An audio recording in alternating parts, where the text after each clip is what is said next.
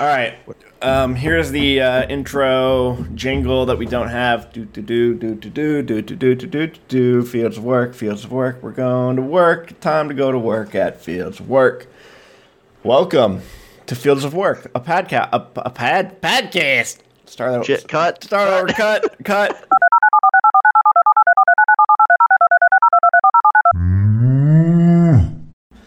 Welcome to Fields of Work, a podcast about brothers and work. And I'm Sam, the oldest brother.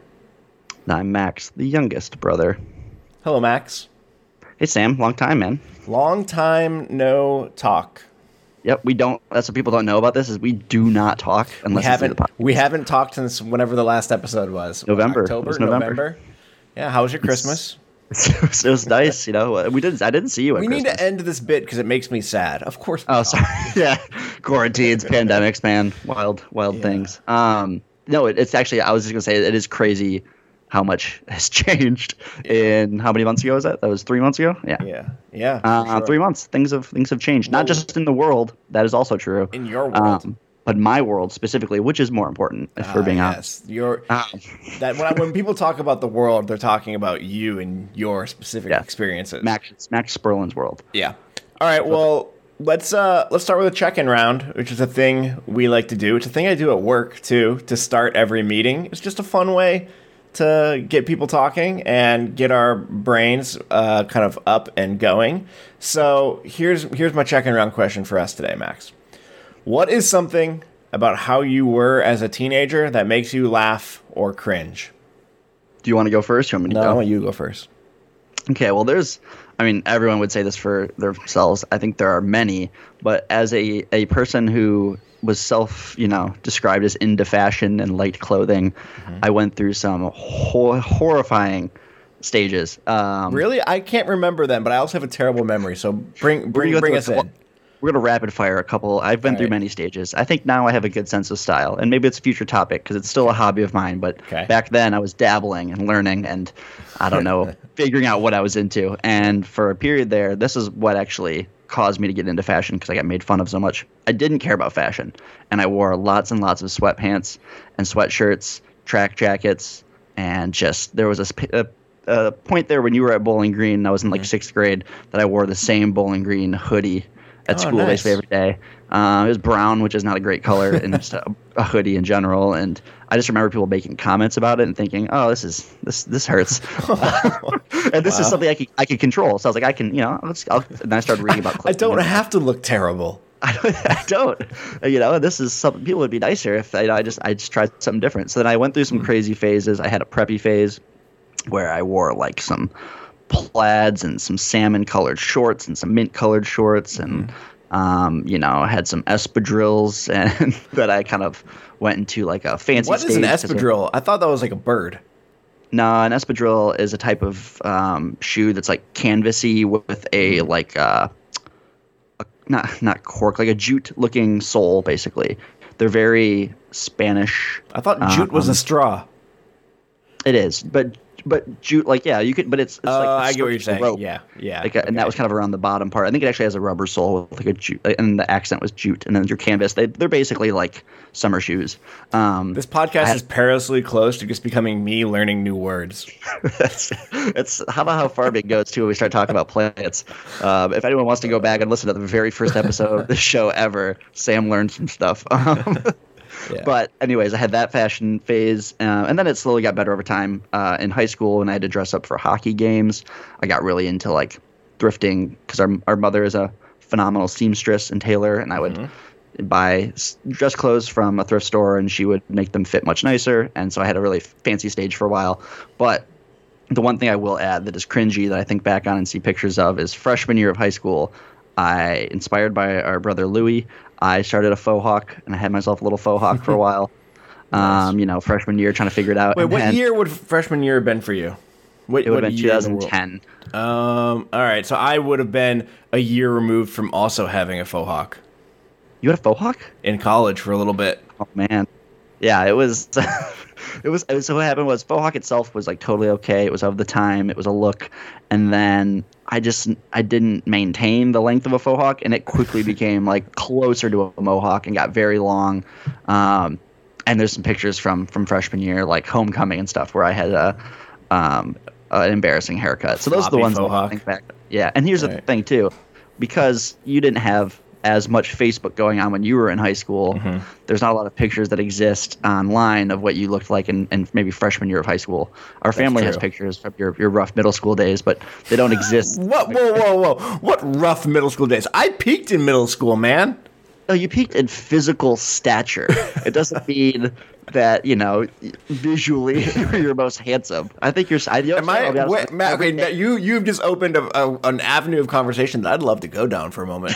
what? Uh, when when have I been at my most handsome?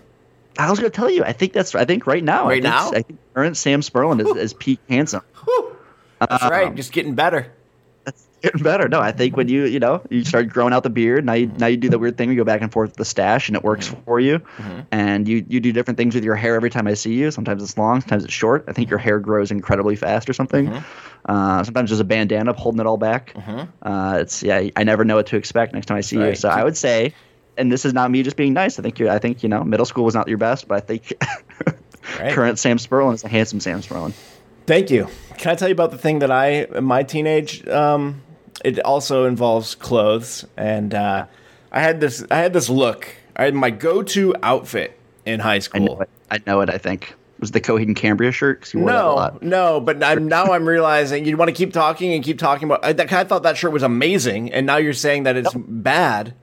Just wore it a lot. Anything I- that gets okay. worn too much can be a bad look. That's that's fine. I th- I look great in that shirt. Um, my my bad look was um, we'll, we'll go from well, from feet to top. So feet, white Crocs, but they were Ooh, very wait. dirty, so like pretty nasty. In high school? Oh yeah. Was that a th- was that like a thing though? Were people had- wearing Crocs? I I mean I was. mean, So I got some. So I actually, and I think they were off-brand Crocs. Okay. I'm, in fact, I'm almost positive they were off-brand Crocs. Um, so I had those on my uh, on my feet, and then I was wearing uh, green athletic shorts. Pretty sure they were Adidas, um, but they weren't like mesh. They were like I don't know, like really nylon-y, sort of like kind of knee-length athletic shorts. What color green would you say? Uh, I would say um, a bright green. Okay. pretty bright. Yeah, not like a forest green. You're, Like you're a- You sound like Yoshi right now or something. Keep going. uh, the shirt was a button-up blue shirt that I Oh, would like a, like a Oxford cloth button down. Like a little- basically, yeah, but it was like a lighter fabric. Um, and then I would complete that look, um, you know, maybe with a puka shell necklace. Uh, that was pretty common for me at the time. Um, and then sometimes a backwards yellow um, Georgia Tech hat because it had the yellow jacket on it, and that's Right. our, our logo was a, a yellow jacket in high school, and that's what I would just wear, and I thought I looked real fly all the time. And just a little context around this. Your hair is what length at this oh, point? very long. Okay. And are you are you driving the white Oldsmobile? Uh, the you mean the K car? Yeah, The that's what it Plymouth is, sorry. Reliant? Yes, I am. yes, I am driving that car. You And were- yes, I am the coolest guy you know. Yeah, you were super cool, man. Did I ever tell you the story about how those sh- how those shorts were became no more? no. I tore them Please off my do own tell. body inadvertently. You tore them off your own body? Yeah, inadvertently. It's like a, a show of strength? No, you just talking no. Oh, okay. I was at I was up at the track in the summer doing sprints, working on my bod.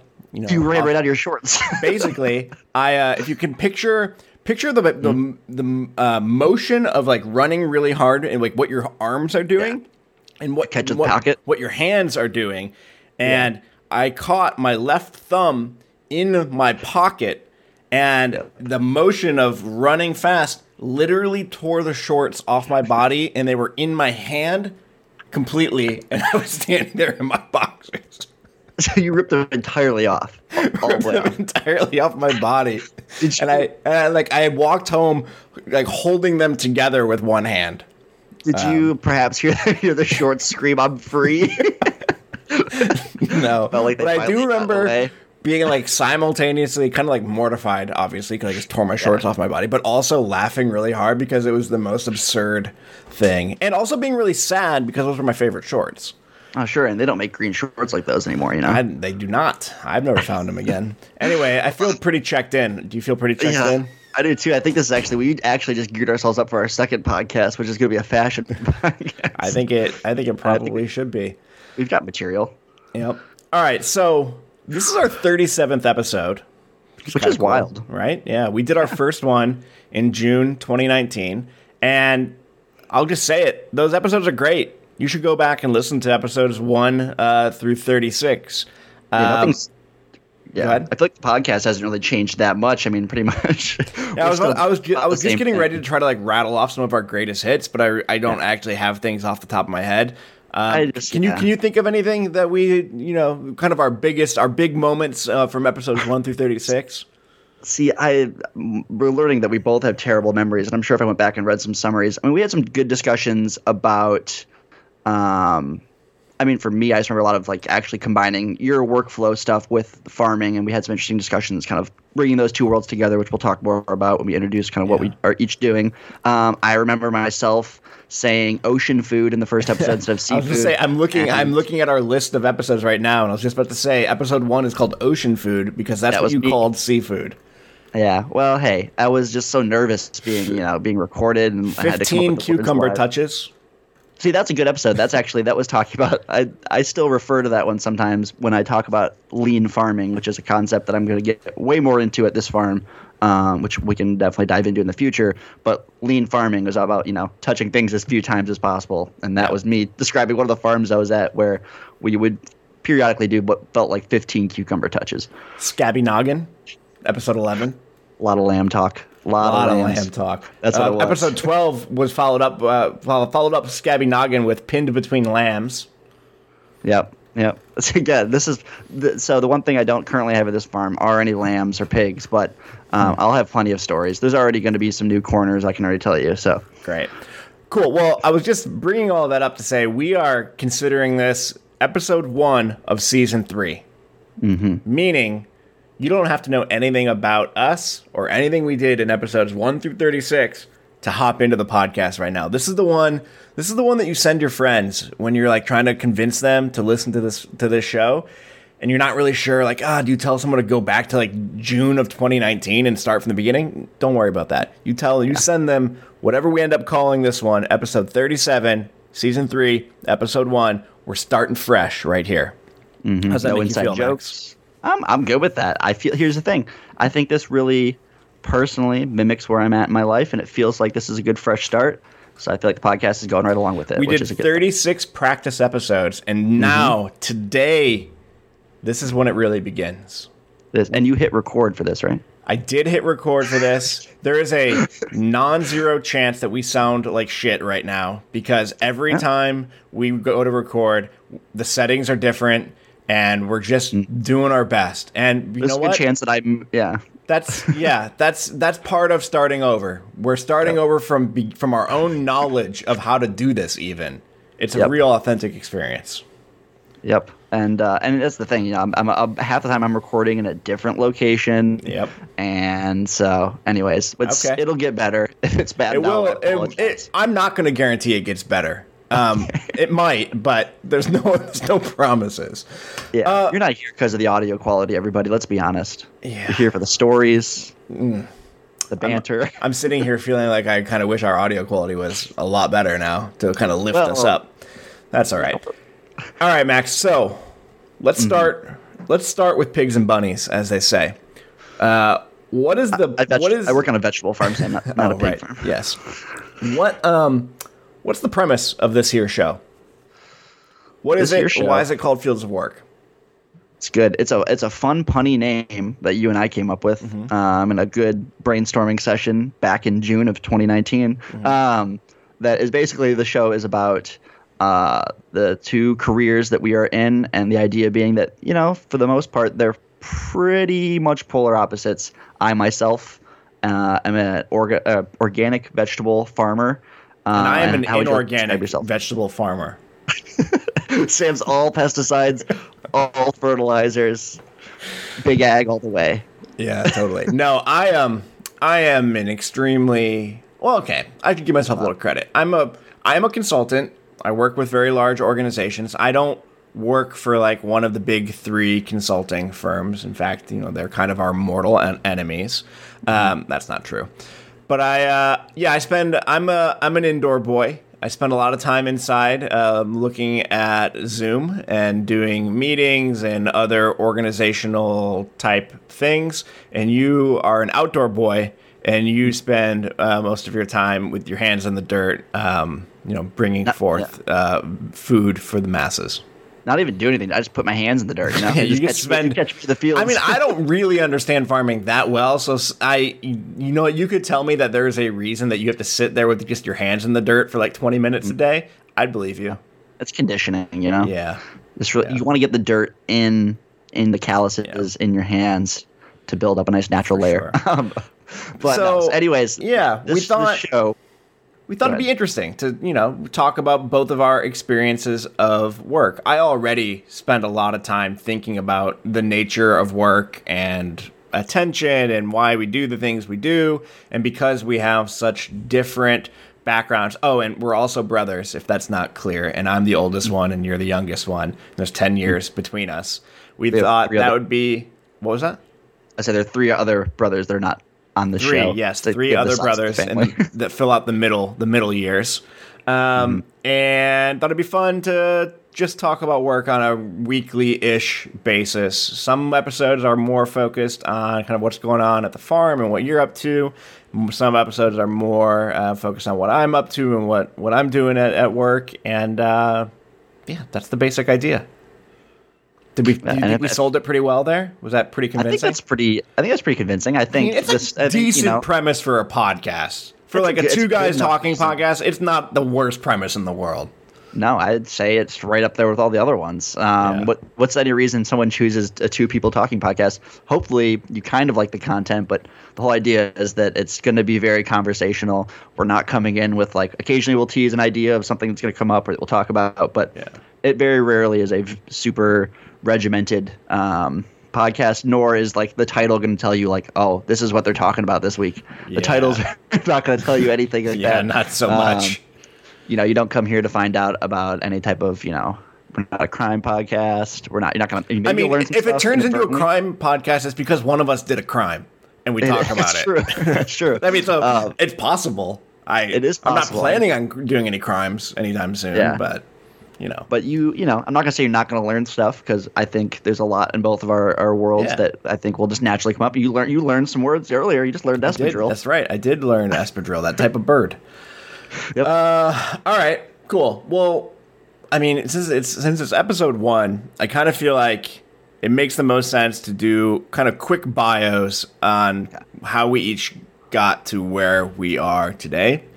We've got you know 25 30 minutes left in the show so let's let's you know each take a, a decent chunk of time and kind of kind of paint the word picture of who we are and, and what it is that we do do you want to go first can i can i interview sure. you yeah. So All right. you want to ask questions right off Oh the yeah. I'm gonna I'm just gonna dive right in unless you have like an opening statement. I was no, I was gonna begin in the way. of I was born July '96. Take it way back. You know the you know the movie The Jerk. Yeah. Yeah, I was born a Yeah. middle class white child. Yes, you were. myself, at least. All right, so I mean, Max, the obvious question here. Um, Yes. how'd you get into farming? Did we grow up on a farm? Do you come from a rich background of just family farming that uh, you just kind of fell into? No, I did not inherit a family farm. I would don't. I'm not really scheduled to inherit a family farm. Um, I wouldn't describe our one acre piece of property in Michigan as a farm, even though I am now farming a piece of property that is that size. Um, which No, is kind we of wild. grew up in a very suburban, middle class, outside of Detroit area. Yes, we did. And um, this question has actually been consistently the hardest one for me to answer because I get this question all the time. Well, how, how Um, come you haven't figured about- out your answer yet? It's because I mean, hour. like, there's no like. I really wish there was a specific like moment, you know, Oh, right. that like K's out, whatever they call like a K's out. That moment where like I could be like, this thing happened. Like, Yeah. you know, I ate an organic tomato and I was like, yes, this My God, this tomato! I must do this. everything. That yeah. Um, I mean, that would be a I- dramatic story. It'd be weird, and I'd be a little bit concerned about like Yeah. your mental state. Uh, yeah. so uh, I would describe it um, basically as I've, I mean, or well, not everyone went into outdoor things, but I feel like we were kind of an outdoor family. Like we spent a lot of our time outside, and um, every summer we spent a lot of time visiting our grandparents in Kentucky, and that was a very outdoor for the most part, unless it I was mean, too we hot. there, there's a of the brothers. There is a range of outdoor to indoor, and Yes. it's not like I would. I don't think it would be accurate to say that we were all outdoors all the time doing outdoorsy things. that's true. Like we weren't. Yeah. Okay. I think you and Anyways. you and Nate are kind of on one end of the continuum, and then You're the me and Louie and Joey kind of make up the other end of the continuum. Yeah, that's true. So, anyways, I guess what I would say is that when I was thinking about going to college and stuff, and after high school, I was thinking I want to work outdoors. I want to do something outdoors. I just, I don't think I'm cut out for sitting at a desk. What am I going to go to school for? I found that you know forestry and wildlife ecology management was a degree offered by Michigan Tech. Um, it was in-state tuition for feeling like I was out of state and a very beautiful area. like tw- what twelve hour drive away. It's like it's like 10, Okay. 10 and a half. Um, they changed the speed limits up there, so it's I suppose Little they faster shorter now.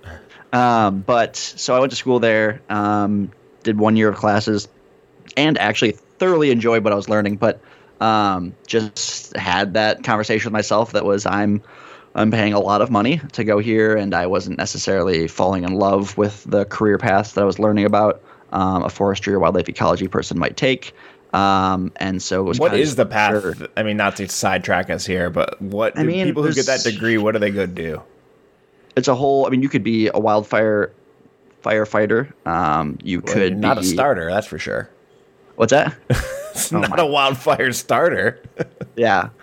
Anyways, that's a dumb joke. Uh, you would. Um, Sorry, there's I'll a lot of myself. like paper companies that would like have. They do actually like you know you'll survey a forest and then you sit down and write a report. Which of these Uh, trees make good paper? Basically like how many of these can we take to keep the you know Oh, you're always trying to it's a, a balance of what amount to take to be able to you know not Right. totally destroy the ecosystem blah blah blah picking the proper trees. So there's a lot of things what you'd like write a forest management plan after spending a day on site or something. And it just it slowly turned out that it was a mostly not always. I'm sure people who have that degree are having have cool, awesome jobs too. But it seemed like a lot of desk work for something where I was mainly getting into it because I just wanted to work outside. Mm-hmm. I wasn't necessarily a tree guy. I wasn't like woo. Like I've always wanted to to learn what DBH is and and Always and wanted to cut help- down some trees. yeah. And so, um, anyways, that was after my freshman year, which was the summer of 2015. I, I kind of decided I'm, I'm not going to go back, um, and decided I was I was not going to go back to school, and I was kind of just not necessarily floundering, but just kind of thinking like, what I, what am I going to do instead? Um, right. I, you know, didn't necessarily have the money to like go do a gap year kind of thing. I thought about WWOOFing. Um, for those that don't know, that's kind of where you go and you can travel and basically someone boards you and gives you food and everything for you to help, usually on their property. It started off as kind of like a, a farm thing. So you would get farm help from somebody um, and you would feed them and house them and de- not necessarily have to pay them. Um, so I contemplated that for a while, but ended up just kind of thinking like, well, you know, I always really enjoyed gardening at home down in Kentucky. Like, there's this movement of like small scale farming going on a little bit. Like, maybe I should just. I, I was working a, uh, a Parks and Rec outdoor like landscape kind of thing, and was enjoying working outside. So that I'll just go try working on a farm. So I uh, reached out to a farm in Ann Arbor, Michigan, um, totally out of the blue. Like in August, your season's coming to a close, like, kind of coming to an end. Um, and they luckily needed help right then that moment. And so i met with them on like a friday and came out and started work on monday. Do you remember what you Uh, did on that first day? what did i do on that first day? I'm trying to think. We were You had to been what, harvesting, maybe? yeah it was it was a, in august is a lot of harvesting. Um i remember picking a lot of like beets out in one of the fields. Oh yeah a lot of carrots. Um there's a couple like specific moments from that Did you year make any jokes around like dropping beats and like doing techno sounds with your mouth? no no i didn't i didn't want to um become that Hmm. I guess guy it was your the first day. Yeah. yeah, you know, understand. You save those jokes for That's next admirable restraint. Yeah, thank you. Um, I do remember digging at potatoes as well. But anyways, so I went and worked from August to November at, on the farm that year and thought like, okay, I, I kind of actually really enjoyed that. Um, and the year after, I decided to come back to that same farm, and so I spent two and a half seasons at that farm, which is Seeley Farm in Ann Arbor, and just felt like it was a combination of I'm outside, which I like. Um, the work is very concrete, like very you see what you're doing, which I always really enjoyed as a job right. where I felt like, you know, I am seeing my progress, this thing's dying, this thing, you know, we're growing this stuff. And then it felt good as well, not just the organic farming aspect of like, this is the proper way to, uh, I feel, to grow f- food, but also just a matter of like, we're feeding people. It felt like, you know, uh, mm-hmm. this is, this is good work. Mm-hmm. Um, I'm felt not necessarily meaningful. like, you know, yeah, it felt meaningful and still does. And mm-hmm. so those kind of things drove me to go, okay, I'm going to keep doing this. Um, and you know, for a while, I was just treating it like this is just my current job. I'm not sure if I want to make this a career per se. I don't know how one even makes this a career. I'm still learning how somebody right. makes this into a, a long term career, which will be plenty of topic for the future. But um, I kind of just I, st- I, stayed in it. Um, right. And you didn't you didn't just stay at that farm though, so you had other experiences. Yeah. So while while at that farm, I enrolled at a at Michigan State University in like a nine month, uh, they call it the Organic Farmer Training Program. Um, it's just a certificate based program. It was one day a week, eight hours. Um, so on every Friday, I'd go up to the, the farm in East Lansing. Um, they have a 15 acre organic farm. I was with like a cohort of about 20. Um, we'd do classroom work on farm stuff. We'd visit other farms with the, the goal of the whole program being um, I was surrounded by people that basically wanted to make a living farming um, organically um, in some capacity. So there were people there that were really far away from ever owning a farm. There were people there that owned property. There's people there that were going to inherit family property. Um, a lot of age range. Um, I mean, really split down the gender line. Like it was mm-hmm. a really, really cool group um, where I finally kind of got an idea of like this can be um, a way to make a living. You can right. you can survive. Because um, most, I mean, it's not it's as much a lifestyle as it is. Um, you know, you don't get into it necessarily just for the money, but that program kind of taught me. Right. This is what you, you know, it's not like it's not like you're just becoming like. I'm not trying to poo-poo on engineers or something, but it's not like you know you're going to get paid decently well out of right. college or a thing. There's yeah. going to be some some some darker days, which is fine because usually what offsets that is you really love the work you're doing. It really feels important, and you can kind of see how you can get to the point where it will become uh, financially sustainable for you. Mm-hmm. Um, so yes, I, I worked at that farm in Ann Arbor. It was my first farm. Um, it was like about 15 acres or so, 10 acres, a lot of tractor stuff. Um, did the the program while I was there, and after that program, I went and co-managed a farm in uh, Zeeland, Michigan, which is near Grand Rapids, with a buddy of mine who was in the cohort. Um, we ran this six acre farm that was it was the I wish we recorded the podcast during that point because it was the epitome of just like trial by fire. Like we are jumping into a turnkey operation, which means they had an existing CSA, which was 115 people. They went to farmers markets.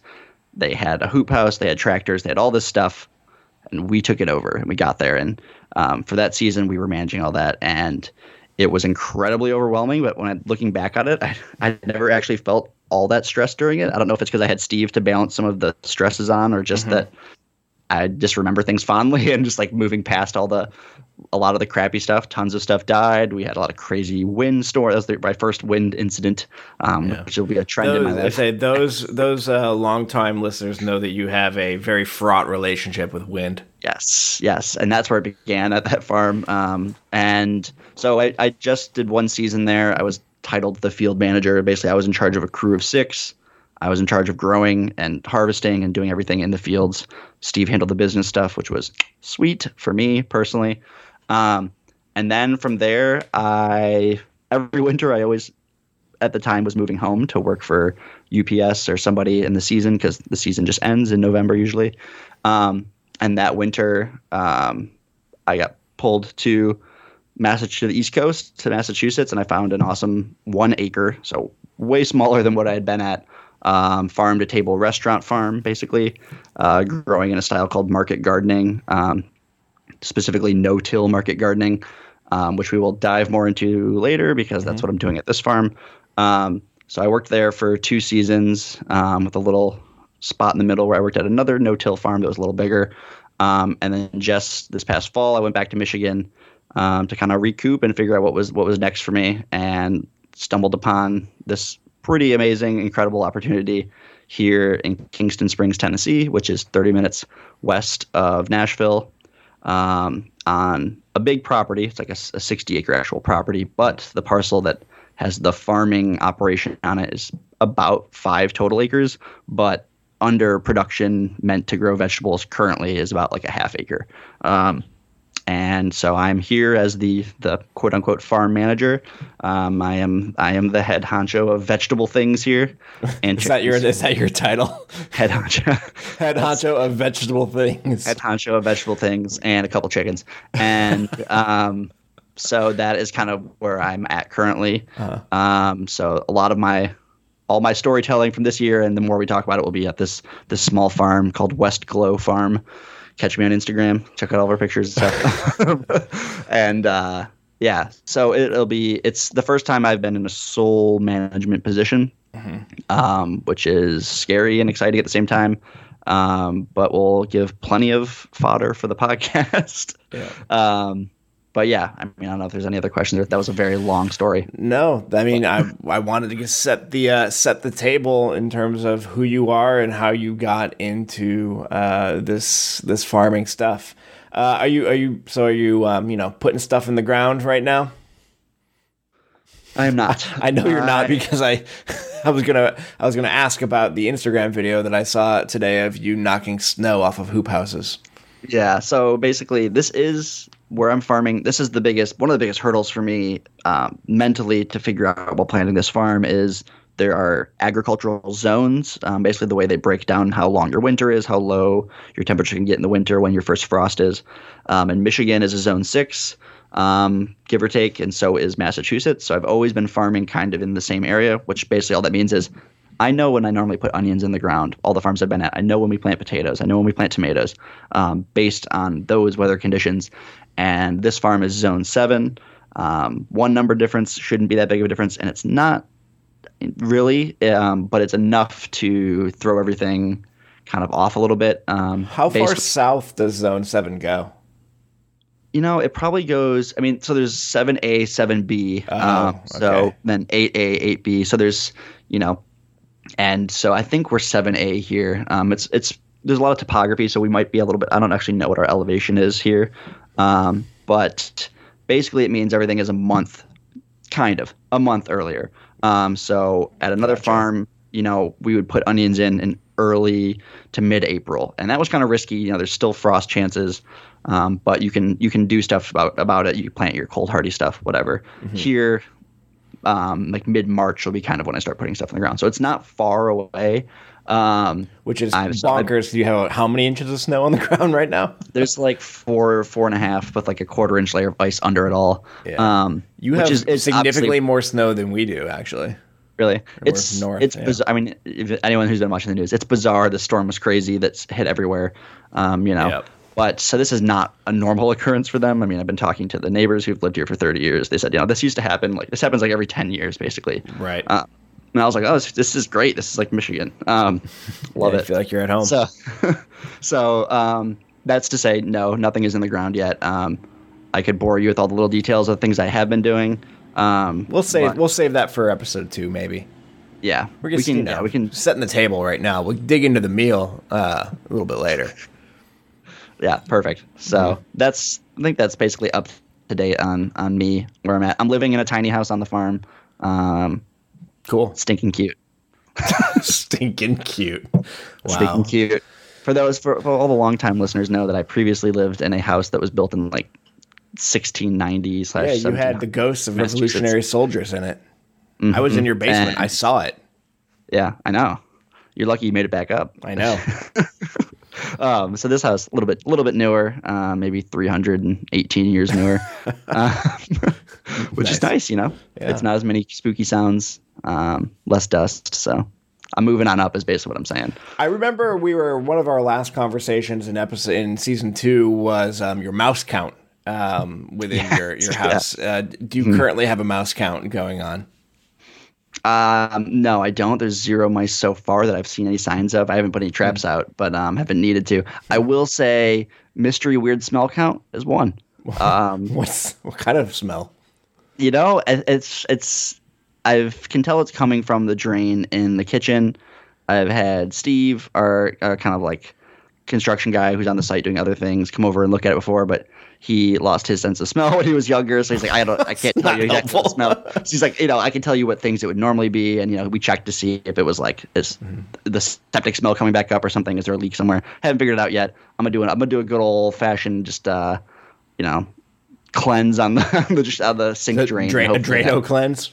Basically, and and hope I. Well, you know what? You know what this, uh, what it is. What you're experiencing is actually a feature of your house, and what it is, Mm-hmm. is it's um, designed to help you know if you ever catch COVID. If you Oh, ever, okay. if you ever n- can't smell your weird smell, then that means you have COVID. That's a COVID feature. Yep. I didn't know they offered that now. Yep, yep, Yeah. pretty handy. Okay. Man, that's uh, see, I learned something as well. Um, I so try yeah, to bring a little bit of knowledge every episode. I appreciate it, Mm-hmm. even if it's not right. That's right. you will learn something. It just might be wrong. yep. Um, well, Sam, it's your turn. People have heard enough Mm-hmm. about me Hmm. about about farming. Um, I mean, the same questions apply, but Yeah. you have a little bit more of a I have a uh, longer roller career. I gotta like, con- I've got to condense it. Otherwise, you Yeah. know, mine will be twice as long because I'm twice as old as you, basically. That's true. I'm not twice. Not as old. twice as That's not how math works. Not at all. um, you have ten more years of, of stories that you'll have to condense down. Um, 'Kay, but you know, basically, how did you get to where you are now? Mm-hmm. Um, and talk us through. For me personally, I know all your schooling background, but Mm-hmm. you were a man of many, many years of school. and how did those kind of lead you to what you're what you're doing now? And what you know, I guess you kind of said what you're doing now, but I didn't really get into little it, but I can maybe Yeah. a little bit more detail because it is kind of weird. Uh, so I went to college, Bowling Green State University, 2005 to 2009. I graduated to be a high school history teacher and government and economics. And 2009, uh, for those who remember way back then, was a rough time to find a full time job. Uh, right in the midst of the Great Recession, especially things were pretty bad in Southeast Michigan, which is where I moved back to after undergrad. And I did not find, if you think about how kind of like the school labor market works, is, you know, schools start up in the fall and then if you don't get a job by early fall, then you're probably not going to get a full time job. So, that first hiring season, I did not get a full time teaching job, uh, which was a super bummer. And what I decided to do was substitute teach because that's the obvious thing to do when you have a teaching degree and you don't have a teaching job. And substitute teaching is just as bad as you would think it is. Um, I and it wasn't even. I didn't even do the worst version of it. I did the version where I did eighty percent of my substitute teaching at the high school that I went to. So I knew all the teachers and I knew the building and I kind of knew how things worked. In fact, I had multiple brothers going to school in that school. Yeah. Um, I was so, there. So it was pretty um, straightforward and easy. You weren't in And you had a school l- yet, were you? No, No. Louis and Joey were. yeah, I mean, Yeah, what, you were in how long did you stay? But you had a long. Oh, I, I had did a- some middle school. You did. You were my my Spanish. Yes. Oh, I taught you so much Spanish. Uh, so you- much. Spa- I remember that one- vaguely. Didn't I actually try to like read Spanish word? Like I, your your That teacher left right. me like an actual Spanish lesson to do. I don't speak any was- Spanish. Yeah. It was terrible. See, this is why substitute teaching is the worst. Um, so I substitute didn't taught stick it first year. No, well, I mean, it, I didn't like quit right away or anything. Um, so that first year I substitute taught, and while I was doing that, I had started a website where I was writing about like personal development stuff because I just found it interesting, and I needed a I needed a project other than waking up every day and seeing whether or not I was substitute teaching, Um, because you don't really feel like you're building anything long term when you're doing that, and I I needed that. So I was actually spending most of my time building this website um, and doing a decent job of actually like building up a readership around as I said, personal development, and I was really into minimalism at the time. So I was part of this early minimalism blogger movement, um, which was cool. Um, and ultimately, I ended up spending more of my time doing that and was bringing in a little bit of money through that project. Um, but that whole first year, I substitute taught. Second summer comes around, I go to look for a full time job again, and again, it like falls through. Um, and I do not get a a job that second time around either. Now I'm super disillusioned with the idea of being a teacher, and I did eventually get a um, like kind of a long term subbing job. So I was in uh, the the same position for like three, like actually almost four months. But even that, that- yeah, You subbed for so two total years, right? I believe unless I'm like totally messing up on this. because I, think, I was right. in high school. I think my freshman year, you may have had your long terms. Oh no, no, I would. I was told eighth Well, grade. here let's do a little, let's do a little math here. So I Because- graduated in the spring of 2009. So that meant yeah. So that's yeah. So that first fall was 2009, and then Mm-hmm. 2000. So 2010. I didn't go to grad school. I started grad school in 2011, in the fall of 2011. So yeah, I had two years of trying to like Yeah. be a teacher. One of those was my um, one of those was my freshman year. Freshman year because we used to carpool occasionally. Oh, Or yeah, I would ride with you to school. Yeah, yeah. So I, I substitute. I did that emergency subbing, which was terrible because I came in expecting to do one day, and that's fine. Like that's what substitute teaching is. And then very frequently, you know, the teacher you're subbing for is like really sick, and then you to come in a second day. That's fine. Most teachers have like two or three days of substitute plans ready to go. Totally fine. After that second day, they're like, actually, can you finish out the week? And at this point, I'm getting a little like, hmm, this is this is a little uh oh. And then eventually that turned into, hey, can you finish the semester and maybe just finish I mean, and, and start the next semester and just go until like April? And um, I said yes because I'm a fool. And you, did the, you needed work as well, though. You, I mean, right? Like you wanted to work. Well, yeah, well, exactly. Like I wanted to Yeah. make money. Yeah. Um, you know, at that time, I ha- I had moved out at that point and was Mm-hmm. living in my awesome studio basement illegal apartment with a roommate. What up, Josh? Um, but I needed to make some money, and my website was certainly not making enough to to cover all of that. Um, so I did that. It was terrible. There was nothing prepared for me. Every day I was Economics? Yeah. economics, government, and there was a history class in there. At least it was not Spanish. Well, yeah, at least it wasn't Spanish. Um, but you know, as a you know, your first year of teaching is always rough and and bad. Um, but it's even worse when you have like no time to prep and like you're just behind. I was I was behind the eight ball every day for like three months. And coming home after an entire exhausting day of, of teaching having to prep three classes and or four classes and it was just bad. And at during the near the end of that i decided that i did not want to be a teacher but i had no plans as to what else i should do and I had become very interested. I had kept my website up this whole time, and I realized what I had been writing about was this thing called positive psychology. And I learned that there was a graduate program in positive psychology in Claremont, California, and it was actually run by a guy who wrote a book that really like kind of ch- like, opened up my eyes to this discipline. The book was called Flow, and his name is Dr. Csikszentmihalyi. And I decided on a whim, like, hey, let's see if I can even get into grad school. I didn't really think I'd be able to because I didn't have a psychology background at all and all I've been doing was really subbing for the past couple of years. But what I did have was this website with, at that point, probably 75 articles, most of them about kind of positive psychology sort of thing. So it was enough to get me in. I decided to take a truly astronomical student loan um, uh, out, and I went to grad school in California. Started that in 2011, and I did a master's degree in positive developmental psychology with no real plan as to how I was going to use it, other than vaguely thinking I'd get into some sort of coaching potentially, because that's kind of where my website had led me into. Um, and I had done, I forgot to even talk about the fact that I was coaching a hockey team during that time, as well as part of my substitute teaching, University of Detroit Mercy. Um, so I was just really interested in like Yeah. in in human development and human potential and like how people get good at things essentially. So I went to grad school for that. While I was in grad school, I really fell in love with the topic and I became and your really- fiance. yeah, that's true. I met I met Emily there. Um, she was not my fiance at the time, but yes, Yeah. met met Emily there. She graduated the same year from high school, but was a year ahead of me in the grad program. Um, yeah, we should have her on to just talk about you know what what like how how I caught her eye.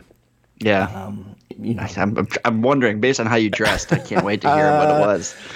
We should. Well, um, anyway, I'll, I'll fast forward this. We're almost to the end. I, actually, no, we're not. We're in 2013. I'll go faster. uh, I, I, I applied to the PhD program, positive organizational. So I switched from the developmental program to the organizational program because I kind of realized that if you wanted to have an impact on people's lives, most people, if they're healthy and lucky, spend most of their time at work.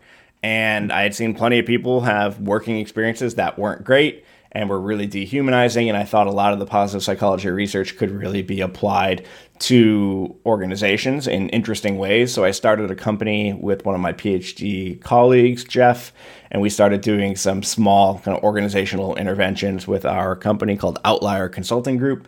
And um, that was basically my plan was to finish my PhD, start this uh, company, and then slowly build it over time. Um, and uh, one day, though, I became aware of a company called Undercurrent. Um, somebody, some other consultant that I had done some independent work with, got to know me, and he—I don't even know how he stumbled across the uh, the website, but he knew it would resonate with me, so he sent me Undercurrent's website, and I read it, and it was like this quasi-religious moment for me, where I was like, "Holy crap! like this company is doing exactly what I want to do," and I've never seen anybody else write about work and consulting in this way and this is exactly what i want to do except they're like seven years ahead of me and yeah. I now need to go work for them. Like i need to figure out how to get them to hire me and up yeah. to that point, like I was studying independent workers and entrepreneurship, and the running joke is that I would never work for an organization. Obviously, like I was the mm-hmm. most like fiercely independent person in our graduate program, and like overnight, I was like, I need to work for this organization. um, so that took nine months of me like being um, vaguely around and inserting myself into their online conversations and just like becoming known to them before they eventually relented and let me fly out to New York to interview with them. I mean, I you should, yeah, yeah, we'll talk more about that in the future because, like, that's, I mean, it's kind of like the stories you always hear about on those, like, half the time it's on, like, the cooking things where they're like, I just sat at the restaurant and sat in the lobby until they, like, hired me to wash dishes so I could be at this restaurant. And then, like, that's kind of what you did. Like, you kind sort of, of like, yeah. Not, I, like, to that extent. Yeah, yeah, you no, I mean, sitting there, but you, you kind of brought yourself up to them. Like, you, you know, yeah. Right? I mean, basically, I followed, I've, everyone who worked at Undercurrent who I could find online, any of them who had Twitter accounts, I followed them all on Twitter so I could see mm-hmm. like what sorts of things they were talking about and what they cared about, and just like started participating in those conversations. I started writing a lot more targeted articles on topics um, that I knew would be interesting to them, so that they they would just start seeing my name in like smart things that they would hopefully be sharing internally. So by the yeah. time they finally um, invited me out, and the first phone call I ever had with them was with uh, was with one of their managing directors, and he was like, "Yeah, you just don't have enough experience right now, so like you know, talk to me um, after you get some more experience." So I did. I spent those nine months with Jeff, like trying to to do as many actual projects as possible so I could talk to about like real client experience. Eventually though I flew out there. I um yeah, we could get, go into more depth. I'd made a website called like Sam goes to undercurrent.com and I had read every book that was like mentioned on their website and wrote a report on everyone. Uh, you were my, like the biggest fag girl ever. Dude, it worked. It worked. They hired me. Oh, it did. I, uh, so I moved from LA um, I didn't drop out of the PhD program. I just moved from LA to New York, um, and then three weeks later, Undercurrent went out of business. Um, which is a whole story in itself, and it's not really relevant. Um, but there yeah. was there were some dark moments in that as I sat. Uh, basically, I moved into my apartment in West Harlem on the day that we all got laid off, and I. this sounds like a joke, but it's very true. So I listened to the phone call where we all got laid off um, mm. while I was in the back of an Uber going to my very empty studio apartment in this just shithole building, and. Yep. Get into my apartment. I'm like sitting there. I'm exhausted. It's it's the middle of the summer. It's really hot. I have I have no groceries. I have no silverware or dishes or anything. I just have a mm-hmm. couple of bags with my stuff in it and I um, I'm feeling pretty sad, and and Emily's still in LA, so like we're doing a long distance thing. I order some uh, delivery Indian food using like DoorDash or, or whatever it was at the time. bold move. Yeah, and they deliver it um, with no silverware, silverware. no plasticware oh, at all. And How'd Indian does hands? not generally lend itself well to eating with to like you need you need utensils with that. Yeah. It's it's kind of mushy. Um, mm-hmm. So I, luckily, I ordered a piece of naan with it. So I used my naan very sparingly, but eventually got down to a point where I was standing over the sink eating Indian food with my hands in my empty apartment on the day we got laid off. This needs to be a show. That was the, that hurt to listen to. Yeah, it was bad.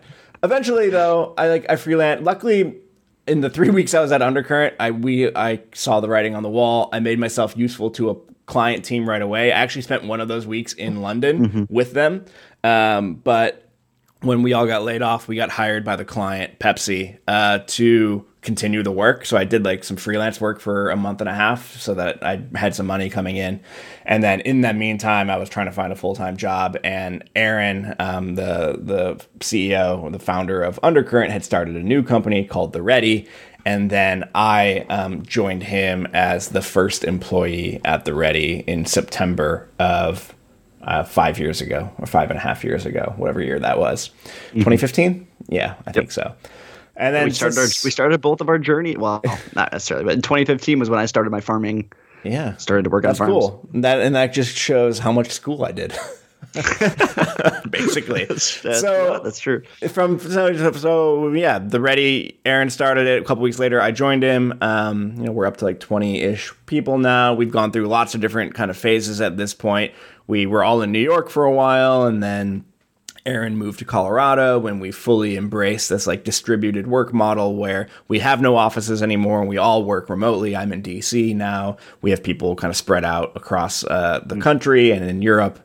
Um, and we have been doing, I've gotten to work with a handful of really cool clients. Um, I've been at this one now for over two years. Um, and I can't, I probably could use their name, but I'm not going to. It's just simpler um, to to do it that way, just to not get myself in any trouble. Um, but it's, it's a huge uh, organization, um, and we basically help really large organizations uh, reduce bureaucracy and um, become better places to work, both for, in the sense of like their uh, ability to make money and, and be profitable, but also for the human beings who uh, show up every day and have to work in these organizations. So I get to use my positive psychology background and my interest in personal development, um, but apply it to an organizational setting and really. Um, thing that I didn't talk about at all yet is that we are really trying to push kind of the state of the art forward in terms of organizational models, um, self management, uh, empowerment, autonomy, um, trying to really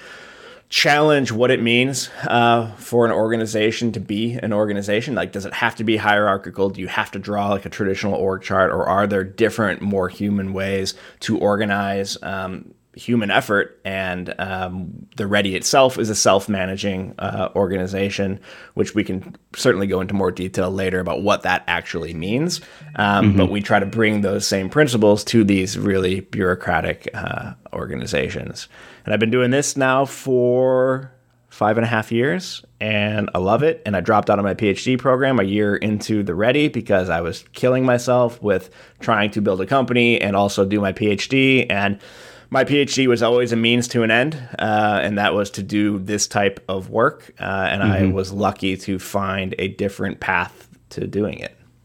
That was really long. I'm sorry. That's mine was long too. No, Okay. this is a long episode. We're just this is the introduction. You That's know, we right. Mm-hmm. gotta we gotta get all the knowledge out there. If you're not gonna listen to the 36 previous episodes, 37. Yeah, if you're not going to listen, we're saving you literally hundred, maybe hundred hours of, of work by with one little bit longer episode. I think you over uh, you overestimate how long those episodes were. yeah, so 36. Yeah, no, most of them were like less than an hour. So yeah, but still, 36 awesome. hours. Day. We saved you a day. Three days. Did you just think a day was 36 hours, Max? No, I was thinking more like tw- you said three days. Oh, oh, no, yeah. Oh my, oh my god, I'm so I know tired. it's late, man. I'm so tired. 12 hour days. Sam's on a different seat. This is the thing that the Ready does. People that know this, the Oh. Ready, you guys believe in 12 hour days. Shut up. Ed. Just shut up. Just shut up. Well, I think that was a good sign that it needs to I, uh, end because Sam's losing it. Yeah. Yeah, so there we go. Fields of work. We're going to talk about work. I I talk about work for a living and you work and uh, for a living and and it makes it sound like what I do is not work. I mean, it's not work in the sense that I'm not, you know, sticking my hands in the ground for no reason, but I like to I like to think that I, you know, work decently hard. I, I mean, it seems like you do. None of us know because you're far away, but That's true. We assume. working. Yeah. It- well, and, you know, and, and me working, it- you could, if you were just a, a third party observer watching me work, it would look a lot like me just sitting in front of a computer all day. At least now. Back in the day, I used to travel a lot, which was fun. And you get to do that. You're a plane hopper. You're on that planes. the corporate that corporate lifestyle of maybe of you know flying a lot but i don't know if that'll ever come back i kind of hope it does because I, I that was one reason i liked doing what i do but Yeah. Anyway. I think it will to some extent. To some extent probably not anytime super soon should we uh should we button this one up We should button it up. I feel like this is a pretty solid uh, introduction, and and I think we can we can say more confidently this time that there will be more episodes coming. There won't be mysterious long breaks um, without hopefully us giving you some idea. That's right Um, we're really and so professionalizing can- over here Yeah, we're gonna try and make this uh, at least a little bit more streamlined. Obviously, the episodes are very similar to what they used to be, but hopefully we um, will be more consistent. i mean they may actually be worse audio wise but hey might be. you know, Hey, you know what? That's that's just what that's just what happens. Uh, do us a favor. If you are a longtime listener and you have enjoyed the show up to this point, may- maybe share it with a friend. That'd be cool. And if you are a first time listener, hey, thanks. Thanks for hanging out with us for, for 50 however minutes. Uh, hope you stick around. All right, this is uh this has been Fields of Work. I've been Sam. I've been Max. All right, see you later. See ya.